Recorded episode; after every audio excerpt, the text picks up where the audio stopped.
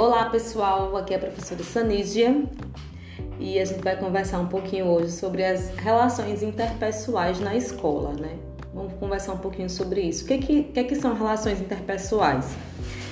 A gente como ser humano, é, o, o, próprio ser humano ele tem, ele tem uma natureza relacional, né? De se relacionar com as pessoas tanto de forma presencial como de forma virtual. A gente vivenciava essa questão de forma presencial, né, com além da nossa família, que, é, que são aqueles que a gente convive junto, que a gente convive dentro da nossa casa, mas a gente convivia também presencialmente antes da pandemia com os nossos colegas da escola, com os nossos professores, com é, outros familiares que moram em outras casas. E aí a gente teve essa mudança muito rápida, né, para uma, uma relação interpessoal só virtual né? E essa, essa mudança, essa parte de adaptação foi bem difícil para muitas pessoas, né? Não só para estudantes, como para professores e outras pessoas no geral. E como é que anda assim a nossa eficiência interpessoal, né? Como é que eu tô é, tendo esse tipo de relacionamento interpessoal com as outras pessoas, seja de forma remota ou seja de forma presencial? É, a gente pode conversar um pouquinho sobre o ambiente escolar, né? O que, que a escola ela proporciona, né? O que, que a escola ela oferece? Ela reflete o que está acontecendo na sociedade, né? Então, é, dentro da escola a gente tem várias cabeças que pensam de formas diferentes.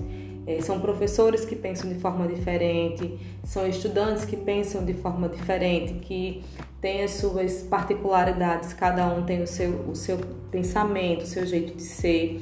Né? A escola ela vem também como um espaço social, né? De relacionamento interpessoal e ela tem a função de quê? De socializar, de ensinar conteúdos e de formar cidadãos. Isso, é, quando a gente fala assim, ah, quando a criança for para a escola, ela vai lidar com outras crianças, vai ser bom para ela. A gente fala muito disso com relação à socialização, que é você ter contato com outras pessoas que é você conseguir é, se socializar, né? Conversar, saber é, de compartilhar os seus objetos ou não, né? Além da socialização, tem a questão do ensino dos conteúdos que a gente faz também na escola. Na escola, o ensino-aprendizagem é constante. Os estudantes também, não só os estudantes aprendem com os professores, como os professores também aprendem com os estudantes. E com isso a gente tem essa possibilidade de formar cidadãos, cidadãos que, que eh, têm suas próprias ideias, que têm os seus próprios conceitos, pessoas, eh, eh, cidadãos protagonistas das suas realidades, certo? Tranquilo até aí, Beatriz? Se eu estiver falando Sim. muito rápido, tu fala, tá? Tá tranquilo. E aí, com relação às dinâmicas das relações na escola, como é que acontece, né? A gente tem os atores, que são as pessoas, né, que são os estudantes, que são os professores, é a equipe de apoio, é a gestão, todo mundo que está envolvido no, no, na, são as pessoas. Cada pessoa ela tem suas características individuais, né, as características de vivência, de idade, de, de é, convivência com, com seus familiares e tudo mais. E tem a a questão dos comportamentos. Então, essa, esses três círculos eles se complementam, né? Tanto os atores com suas características individuais, com seus comportamentos, a gente vai é, misturando isso aí e vai ocasionando nas relações interpessoais. Cada um pensa de um jeito, cada um fala de um jeito, e a nossa comunicação e a nossa informação ela tem que ser é, analisada como é que ela é repassada para outras pessoas. Né? Como é que essa informação que eu estou passando está chegando para Beatriz, por exemplo? Se ela está chegando de forma correta? Será que Beatriz está achando que eu estou falando de forma é, desrespeitosa? Será que ela tá, que eu estou falando muito rápido ela não está conseguindo compreender? Então, assim, tem vários é, ações que a gente, a partir dessas características, né, dos comportamentos dos atores, a gente leva isso para a questão da comunicação dentro da escola, no caso.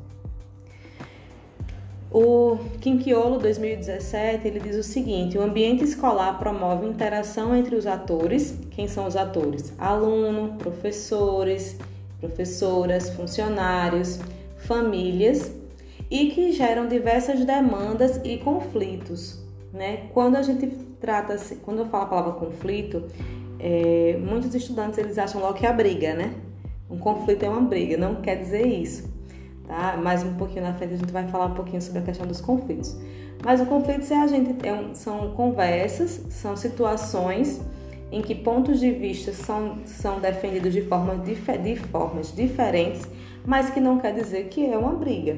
Né? Cada um de, de, é, defende o seu ponto de vista e a comunicação, ela de forma assertiva, ela vai chegar a, a um denominador comum, vai chegar a uma informação que seja satisfatória para todos ou para a maioria, certo? E um pouquinho sobre o conflito, né? O que é, que, que é o conflito?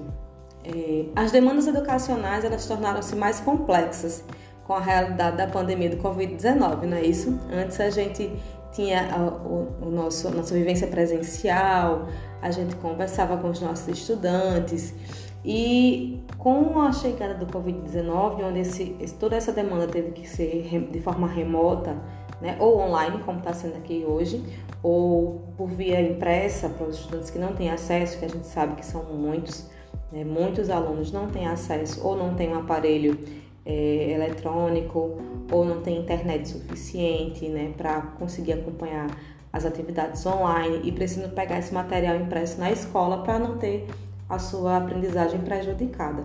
Né? Então ficaram realmente bem mais complexos. E o que, que significa é, essa questão né, do ensino do professor no atual contexto que a gente está vivendo, né? tanto para o professor quanto para os estudantes. Né? Foram muitos desafios que, que, que, surgiram, né? muitos medos e incertezas, é, desorientação e necessidade de reconstituição do cotidiano. Então, aquele, aquela questão que a gente tinha né? das aulas presenciais, de ter uma rotina, de ter um cotidiano, a gente teve que reconstituir tudo isso. É, e a gente teve que se habituar a essa nova composição de ensino, né? É, e a gente, com tudo isso, tendo que repor o tempo que a gente perdeu ou é, dar o máximo da gente, né, tanto de professores quanto alunos, para que a aprendizagem ela não fosse prejudicada, tá? É, então, a casa, né, também virou sala de aula, nossas casas. É, muitas vezes a gente não consegue se desligar do trabalho ou da escola. É, a gente está conectado, né, ou com o trabalho ou com a escola às vezes até tarde da noite, não é verdade? Porque a gente pensa que tem uma atividade que a gente deixou de fazer, ou então, será que tem alguma coisa nova? A gente não tem mais aquele horário, né, de ir para a escola, ficar aquele tempo, ir para casa e ser outra outra rotina. Acaba que o trabalho e a o trabalho no caso para os professores, né, e a escola para os estudantes, né, como instituição de ensino, ela passou a estar 24 horas junto com a gente, né? Não tem final de semana, todo dia parece que é segunda-feira. E aí acaba que é, nesse contexto a gente fica um pouco sobrecarregado.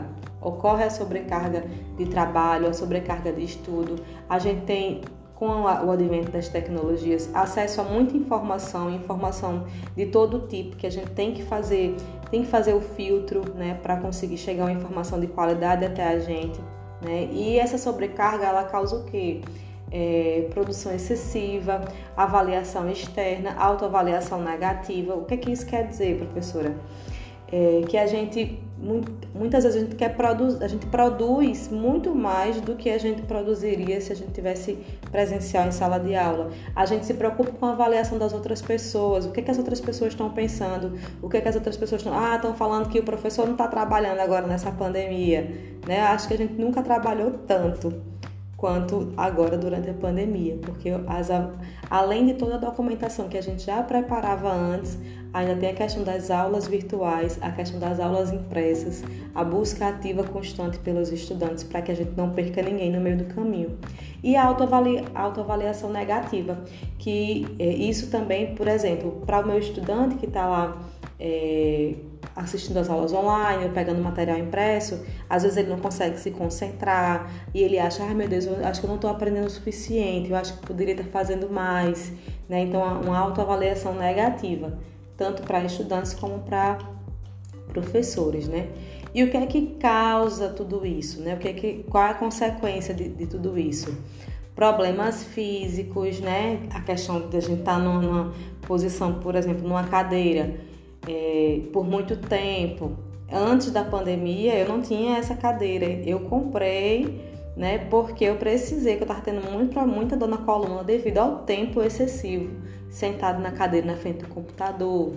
É, e tem gente que não tem essas condições, né, de, de comprar uma cadeira.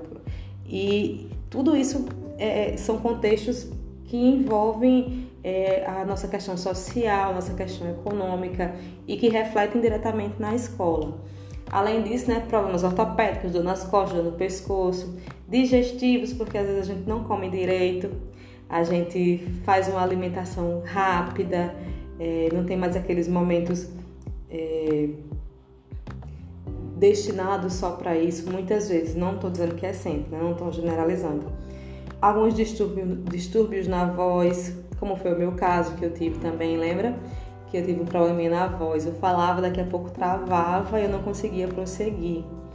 Insônia também, porque o nosso cérebro ele não para, né? A gente não é tanta demanda, tanta coisa que a gente quer estudar, que a gente quer resolver, que o cérebro fica lá o tempo todo e a gente não consegue nem é, dormir, né? E aí, além dos problemas físicos, vem os problemas psicológicos, né? Como ansiedade e estresse, é, vários sintomas, tanto de ansiedade como estresse, como agitação, irritabilidade, né? Frustração, é, taquicardia, falta de ar. Tudo isso também ocasiona, né? Vem de toda essa, essa, esse histórico que a gente está vivendo. E depressão também, né? Com baixo afeto positivo, diminuição de autoestima, tudo isso. É...